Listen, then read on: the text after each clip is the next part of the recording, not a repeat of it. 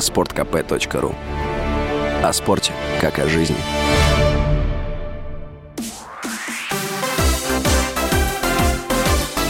Новости спорта. Российский теннисист Аслан Карацев не смог пробиться в одну шестнадцатую финала Ролан Гарос, второго в сезоне турнира «Большого шлема», который проходит в Париже. Таким образом, до третьего круга мужского одиночного разряда из пяти россиян добрались только Карен Хачанов и Андрей Рублев. В матче второго круга Карацев, занимающий 62 место в рейтинге ATP, проиграл Фрэнсису Тиафа из США. В женском первенстве Екатерина Александрова стала восьмой российской теннисисткой, прошедшей в одну шестнадцатую финала Ролан Гарос. Во втором круге россиянка, 23-я ракетка мира, победила немку немку Анну Лену Фридзам. «Спартак» стал самым убыточным клубом российской премьер-лиги по итогам 2022 года. РФС опубликовал финансовую отчетность команд РПЛ. Чистый убыток «Спартака» более 2 миллиардов рублей.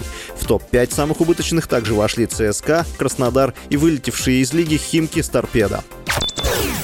Португальский форвард Криштиану Роналду заявил пресс-службе Саудовской премьер-лиги, что продолжит выступать за Аль-Наср в следующем сезоне. Роналду стал игроком клуба в конце декабря, забил 14 голов в 16 матчах премьер-лиги. Но его клуб занял второе место и не выиграл других трофеев. По словам Роналду, он ожидал немного другого. Рассчитывал выиграть что-нибудь в этом году. Он добавил, что Саудовская лига может войти в топ-5 лучших в мире, если продолжит развиваться. С вами был Василий Воронин. Больше спортивных новостей читайте на сайте